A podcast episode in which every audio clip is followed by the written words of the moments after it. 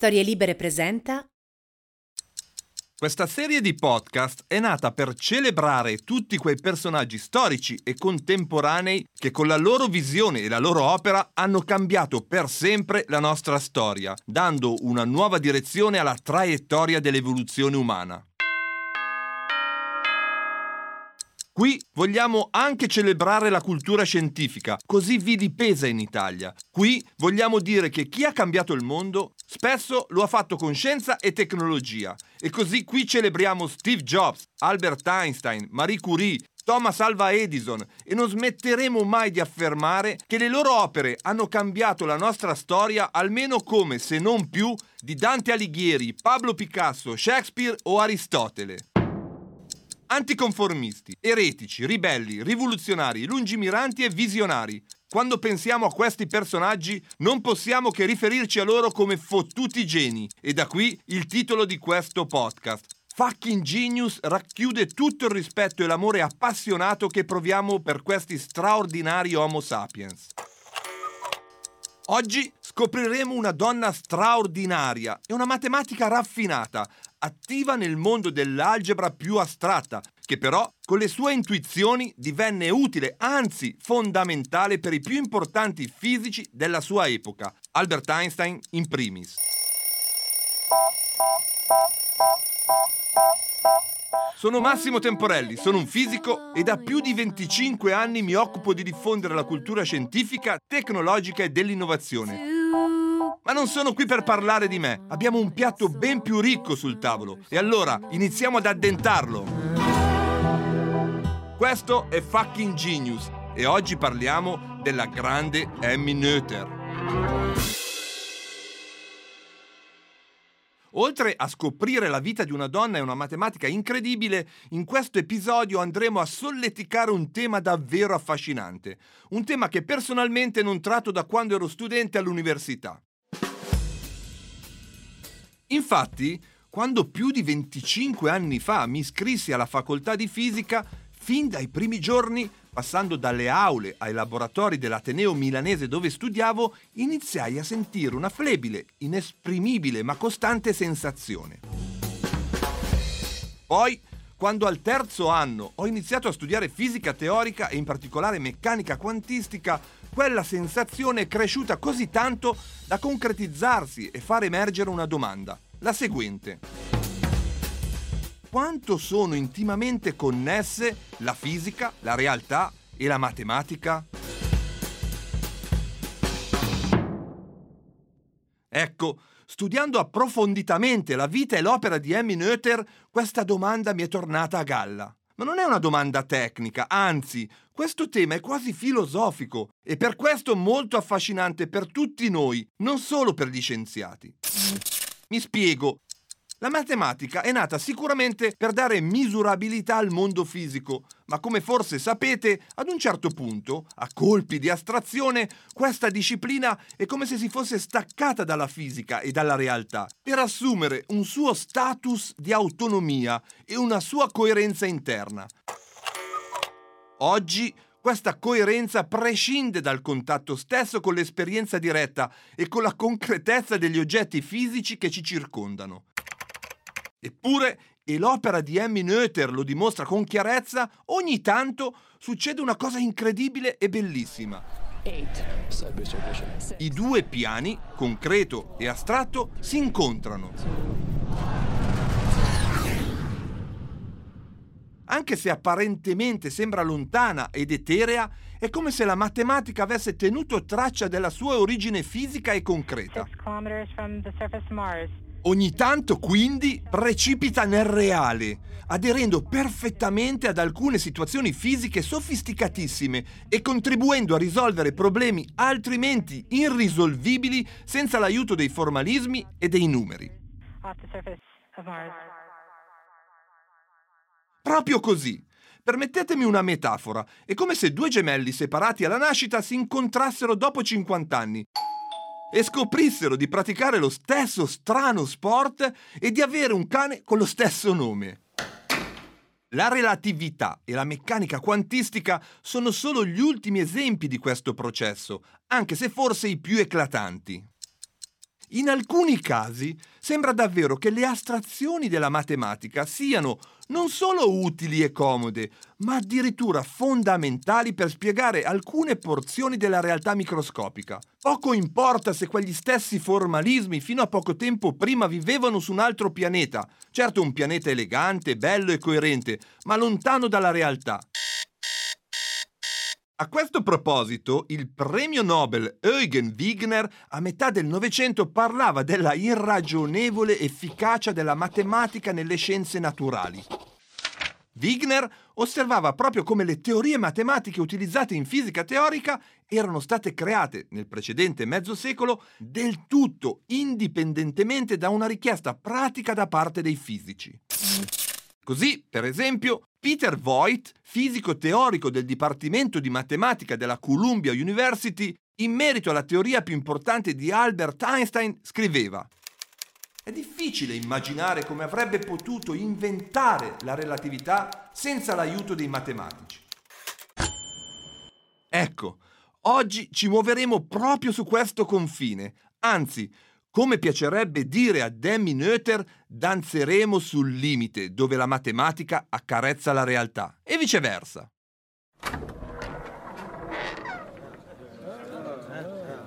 Capitolo 1 Una figura piuttosto bizzarra. Come sempre, dedichiamo qualche minuto per raccontare l'infanzia e i primi anni di vita di questa straordinaria intellettuale e matematica tedesca, perché spesso le caratteristiche dei grandi innovatori emergono fin dalla loro più tenera età. Emmy Noether non fa eccezione a questa regola.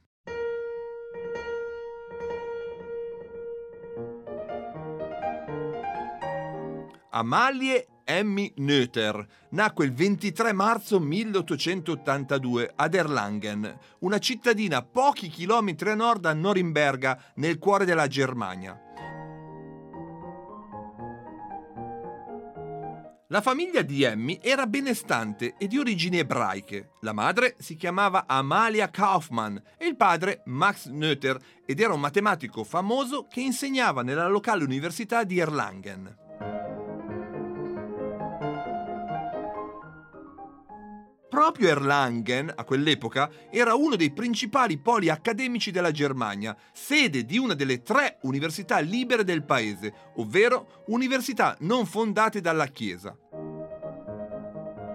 La presenza di questo importante e libero centro accademico sarà importantissimo per la Noether.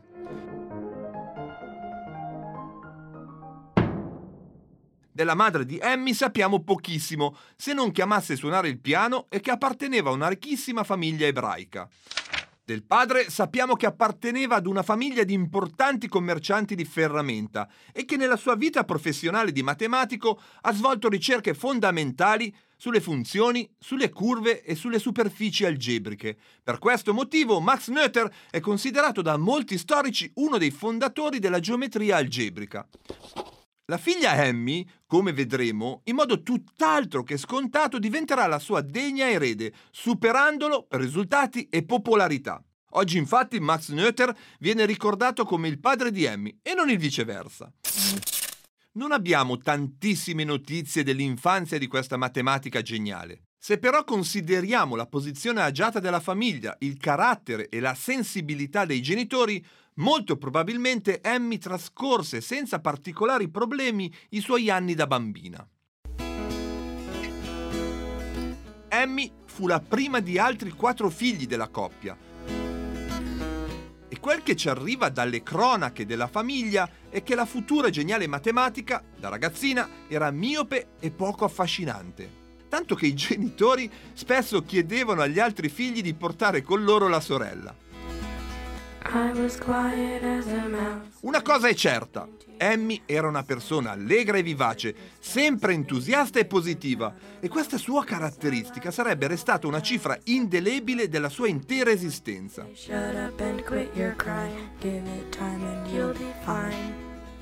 Amava tantissimo ballare, ma se andate a vedere le foto che è possibile trovare in rete, vi renderete conto che Emmy era una personalità eccentrica, non particolarmente incline all'eleganza o a prendersi cura del suo aspetto. I like my new bunny suit. When I wear it, I feel cute. Sentite come la descrive il nipote di un suo collega matematico, quando ormai era adulta. Mi fece l'effetto del cappellano cattolico di una parrocchia di campagna. Indossava un cappotto nero, anonimo, lungo quasi fino ai piedi. Sui suoi capelli, corti, un cappello da uomo. Con quella borsa portata a tracolla come un macchinista del periodo imperiale, era una figura piuttosto bizzarra. Una figura piuttosto bizzarra. In molte biografie Emmy Noether viene descritta come scarmigliata, spettinata o addirittura trasandata.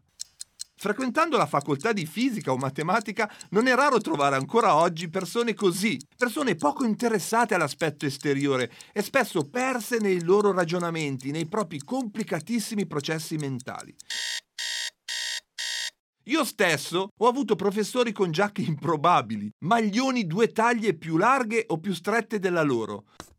Professori che usavano le maniche della camicia per cancellare la lavagna e giravano per l'Ateneo con quel segno di gesso per intere giornate. È il lato più bizzarro e affascinante delle facoltà scientifiche e ci si innamora di quel clima naif che si respira nei corridoi. Insomma, pensando ai miei professori più strambi, riesco a raffigurarmi tra loro anche la Noether, con il suo cappello e la tracolla da macchinista. A me sembra di vederla. E a voi? Ma torniamo a quei primi anni ad Erlangen. Mentre gli altri fratelli maschi poterono seguire le orme del padre nel mondo della ricerca e della matematica, per Emmy questa strada era preclusa o comunque disseminata di ostacoli.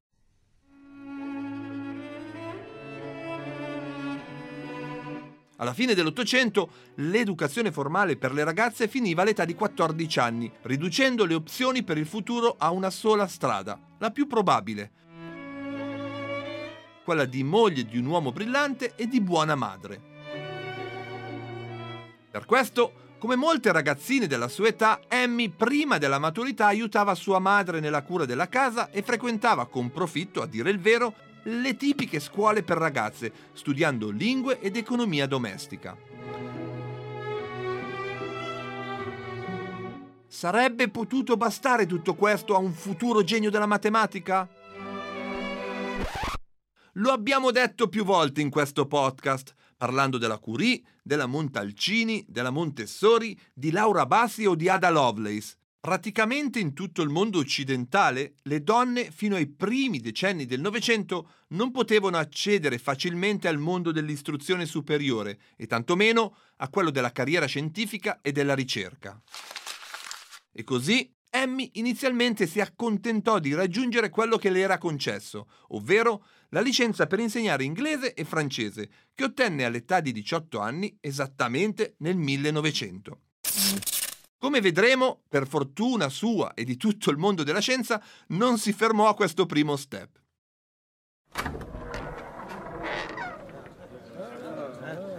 Capitolo 2 Cambio di rotta Mentre finiva di studiare per ottenere la licenza per insegnare inglese e francese, Emmy studiava in parallelo da privatista per ottenere la maturità. Era consapevole delle difficoltà che avrebbe dovuto superare, ma con coraggio nell'autunno del 1900 iniziò a frequentare l'università della sua città, Erlangen.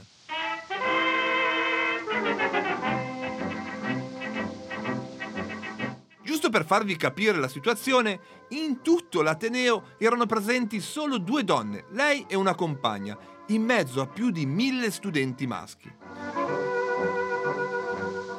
Tra l'altro, le donne a quell'epoca non erano nemmeno considerate studentesse a pieno titolo.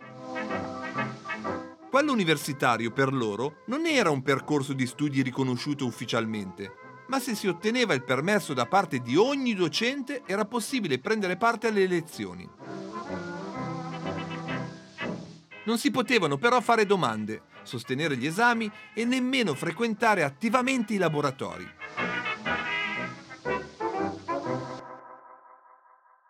Meglio di niente, si disse Emmy. E così, Dall'autunno del 1900 all'estate del 1903 frequentò come uditrice le lezioni di matematica, diritto romano e storia all'Università di Erlangen, dove possiamo immaginare che si innamorò della materia di cui, da lì a poco, sarebbe diventata la regina assoluta, la matematica. Siamo sicuri che la matematica la rapì presto perché dopo tre anni nell'università della sua città la nostra eroina si trasferì a Gottinga per passare lì l'anno accademico 1903-1904, naturalmente anche in questo caso solo come uditrice.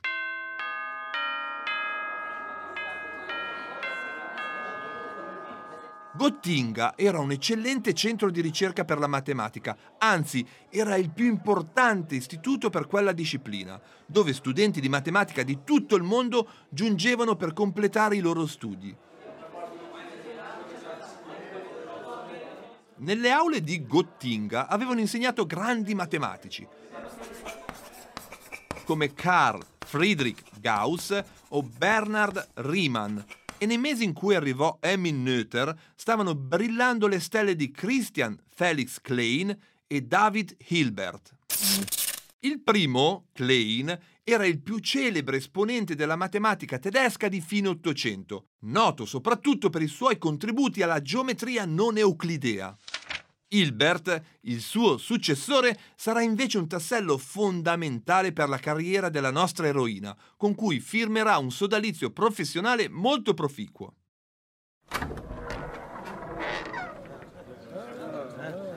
Capitolo 3 Back to Home Gottinga si trova a circa 250 km a nord da Erlangen, la città natale di Emmy.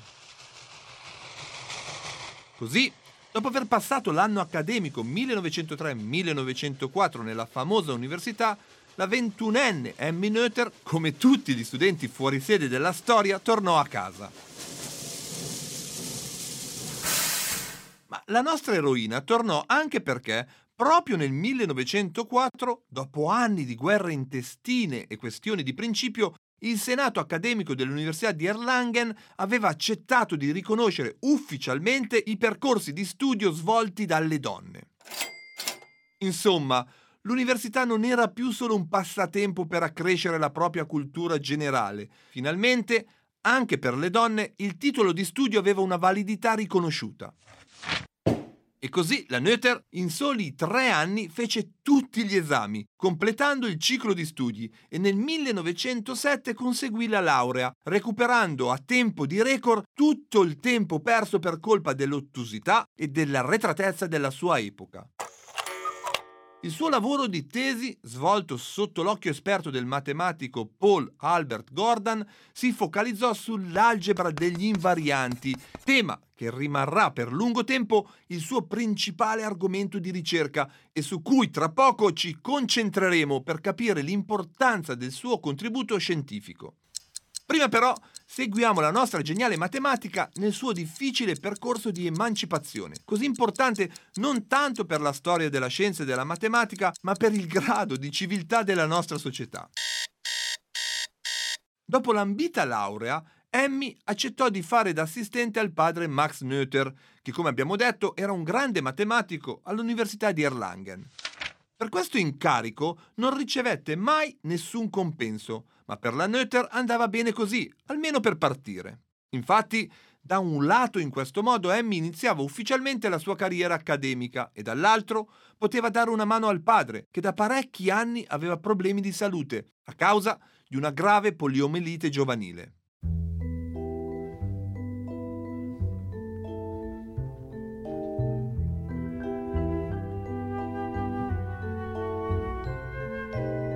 Emmy lavorerà ben sette anni all'Università di Erlangen, svolgendo lezioni al posto del padre, seguendo tesi e ricerche e supportando il lavoro degli studenti, portando grandi contributi scientifici ai colleghi dell'Ateneo. Parallelamente, la nostra eroina continuò la sua attività di ricercatrice, in particolare generalizzando i suoi studi sull'invarianza e passando da problemi a tre variabili a quelli a n variabili.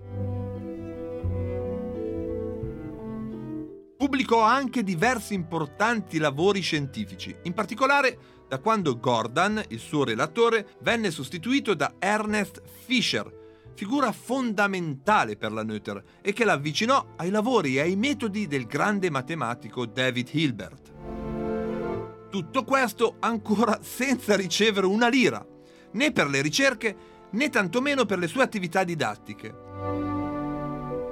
La cosa incredibile è che davanti a questa situazione, che tutti noi troveremo insopportabile, la Noether non si lamentò mai e con questo spirito procederà per tutta la sua vita.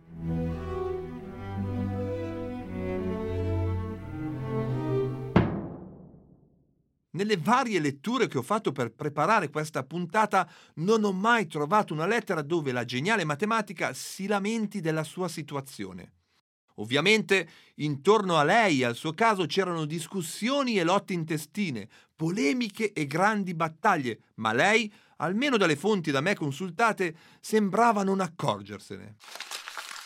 Amy Noether non si lamentava mai, lavorava, collaborava, studiava e risolveva problemi, senza perdere fiducia in se stessa né tantomeno nel genere umano che la circondava. Un collega matematico, Hermann Weil, scrisse per il suo funerale. Tu non credevi nel male. Non ti è mai venuto in mente che il male potesse avere un ruolo nelle faccende umane. E aggiungeva, la tua bontà era quella del pane appena sfornato. Questa era Emmy Noether e questo suo saper fare, una vera e propria rivoluzione, senza perdere la tenerezza è forse il lato più apprezzabile della sua incredibile personalità. Capitolo 4 Una svolta professionale.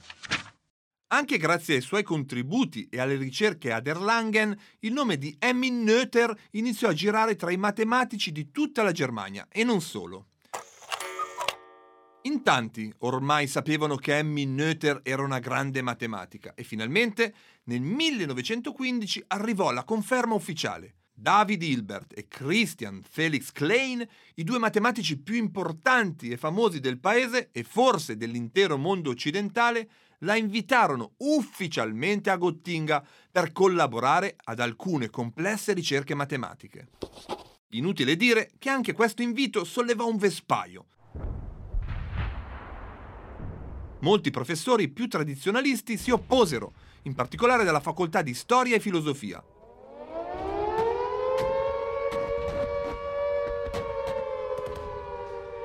Vi ricordo che nel 1915 era in corso la prima guerra mondiale e a questo proposito uno di loro scrisse Cosa penseranno i nostri soldati quando torneranno all'università e scopriranno che devono imparare ai piedi di una donna?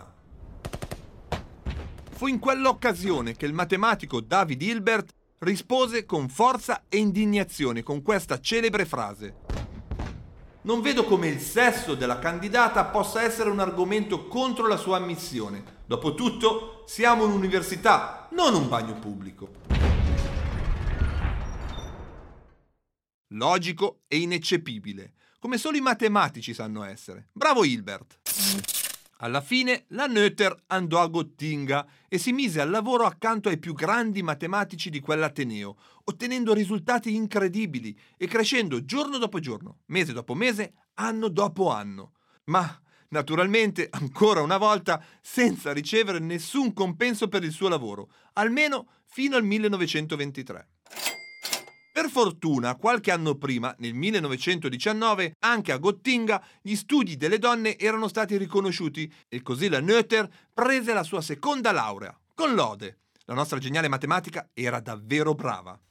Con l'aggiunta di questo tassello, la sua fama cresceva ancora e la Noether iniziò ad essere invitata nei più importanti atenei di tutto il mondo per presentare le sue ricerche e le sue intuizioni matematiche, arrivando a presentare il suo lavoro, unica donna in quel periodo, in una gremitissima sessione plenaria del Congresso internazionale dei matematici di Zurigo all'inizio degli anni 30.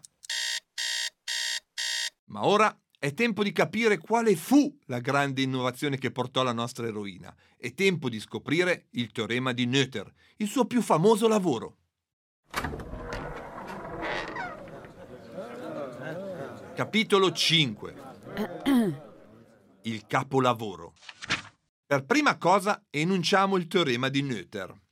A ogni simmetria della Lagrangiana, ovvero a ogni trasformazione continua delle coordinate generalizzate QI, Q'I e T, che lascia inalterata la Lagrangiana, corrisponde una quantità fisica conservata. Se non avete dimestichezza con l'analisi matematica e la fisica superiore, questo teorema non vi dirà nulla.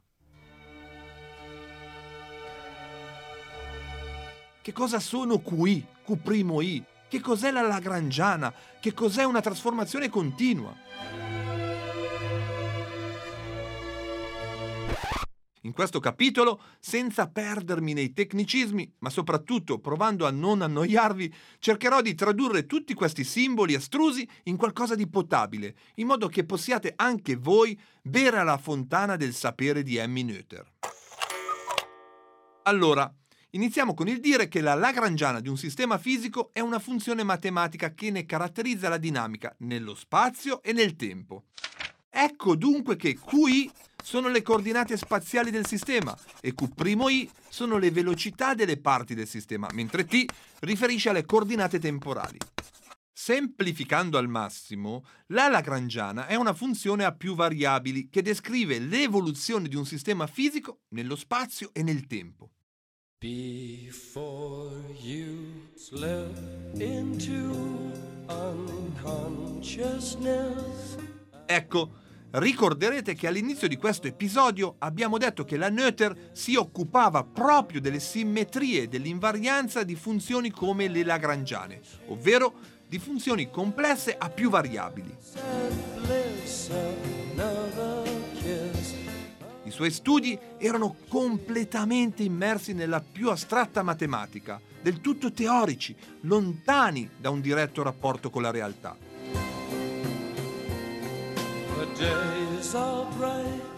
Eppure, studiando queste funzioni e le loro simmetrie, ovvero la proprietà che queste funzioni hanno di rimanere inalterate per traslazioni o rotazioni spaziali o cambi di coordinate temporali, la nostra geniale matematica ottenne un link diretto con la realtà fisica che queste equazioni descrivevano. We'll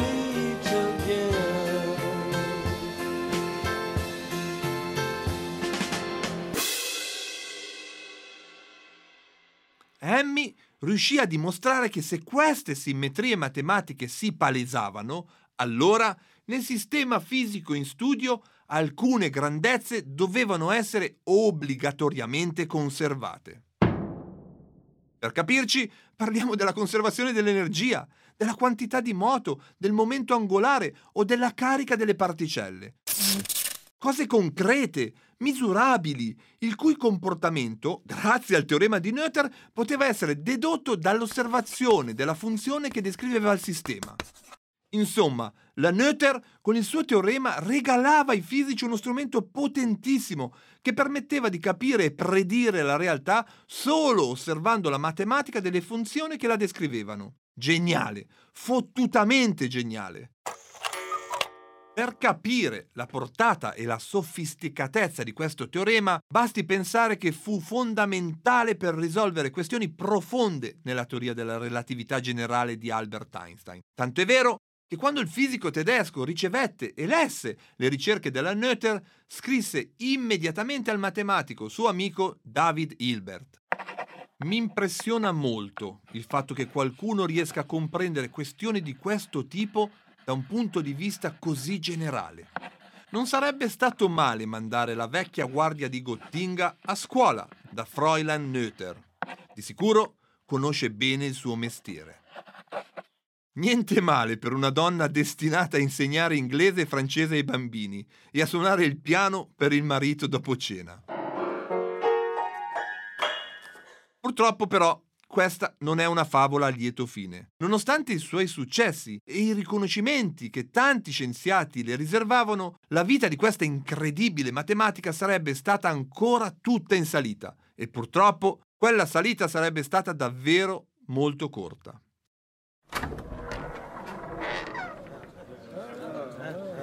Capitolo 6 Il nazismo l'America e la prematura morte. In realtà, per tutti gli anni venti, Emmy Noether si godette i suoi successi, arrivando nel 1923 addirittura a guadagnarsi uno stipendio come matematica all'Università di Gottinga, caso più unico che raro. Purtroppo, però, si stava aprendo un periodo storico di forti turbulenze e grandi tragedie. La perfetta parabola di Emmy Noether, quella di una donna che faticosamente, con il suo genio e la sua caparbietà, ha guadagnato il campo metro dopo metro, anzi millimetro dopo millimetro, ecco, questa traiettoria avrebbe subito in pochi anni due duri colpi, uno pesante e uno fatale. Gli eventi del 1933 furono il primo. In Berlin wie in anderen Universitätsstädten Deutschlands wurden undeutsche und unsittliche Bücher von den Studenten eingesammelt und öffentlich verbrannt.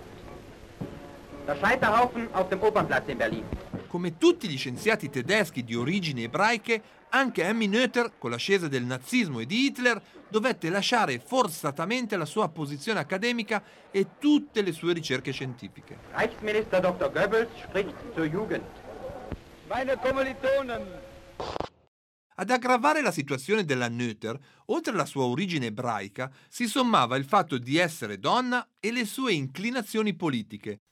Infatti, la Noether aveva di recente fatto un viaggio di studio e lavoro in Russia ed era tornata a casa entusiasta per il clima politico, sociale ed intellettuale che si respirava in quel paese. Generosa ed espansiva com'era, Emmy non ne fece segreto.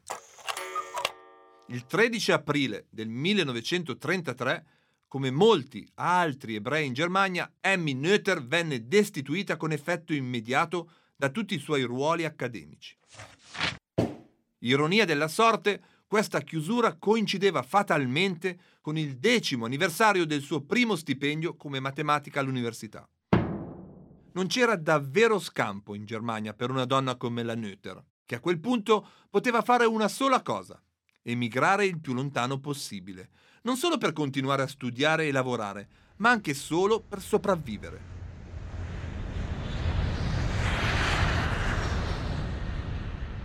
La nostra geniale matematica, dopo aver valutato diverse mete, tra cui la Siberia, dove invece si trasferì il fratello, scelse più saggiamente gli Stati Uniti d'America.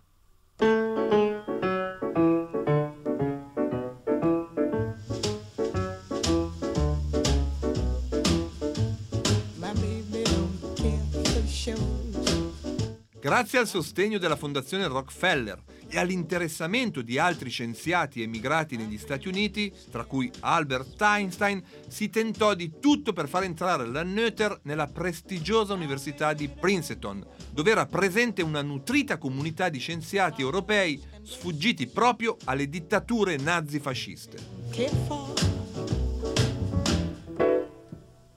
Care tone places. Liz Taylor is not a star high. Purtroppo, questa cordata a sostegno della geniale matematica fallì ed Emmy Noether dovette ripiegare sul comunque eccellente Bryn Mawr College in Pennsylvania.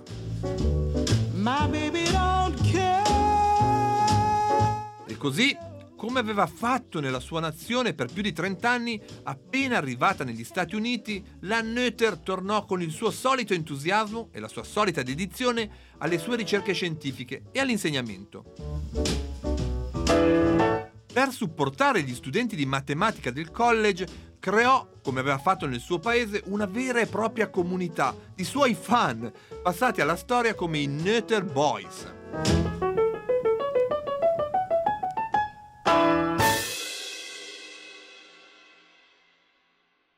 Come sottolinea Maria Rosa Pantè nel suo libro La scienza delle donne, questo è un tratto tipico delle donne nella scienza, quello di restituire valore alle generazioni successive. Insomma, nemmeno i drammatici eventi politici della Germania nazista fermarono l'entusiasmo e l'energia contagiosa della nostra eroina. Negli Stati Uniti tutto sembrava mettersi per il meglio. Quando, improvvisamente, nel 1935, le venne diagnosticata una brutta malattia. La matematica tedesca venne operata immediatamente e in un primo momento tutto sembrava essere andato per il meglio. Nel giro di pochissimi giorni però un'infezione dovuta all'operazione fece peggiorare le condizioni cliniche della Noether, che infine morì il 14 aprile del 1935, a soli 52 anni, quando ancora avrebbe potuto scrivere importanti pagine per la scienza occidentale. Per concludere, riportiamo uno stralcio del solito ispirato ed ispirante Albert Einstein, che poche settimane dopo la sua morte apparve sulle colonne del New York Times. Era il 5 maggio del 1935. Negli ultimi giorni un illustre matematico, la professoressa Emmy Noether, è morta al suo 53 anno. La Noether è stato il più significativo genio matematico creativo finora prodotto dall'inizio dell'istruzione superiore delle donne. Nel regno dell'algebra, in cui i matematici più dotati sono stati impegnati per secoli, ha scoperto metodi che si sono dimostrati di enorme importanza nello sviluppo dell'attuale generazione più giovane di matematici. La matematica pura è, a suo modo, la poesia delle idee logiche. Si cercano le idee di funzionamento più generali, che riuniranno in forma semplice, logica e unificata il più ampio cerchio possibile di relazioni formali.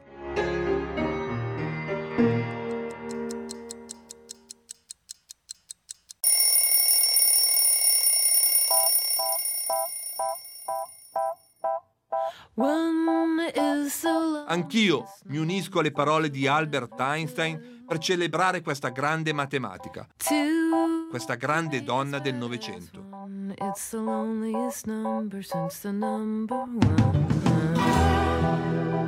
Io sono Massimo Temporelli e vi aspetto per la storia del prossimo fottutissimo genio.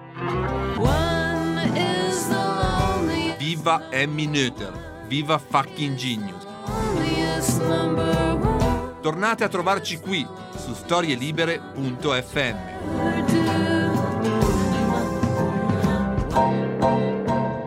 Una produzione storielibere.fm di Gianandrea Cerone e Rossana De Michele. Coordinamento editoriale Guido Guenci.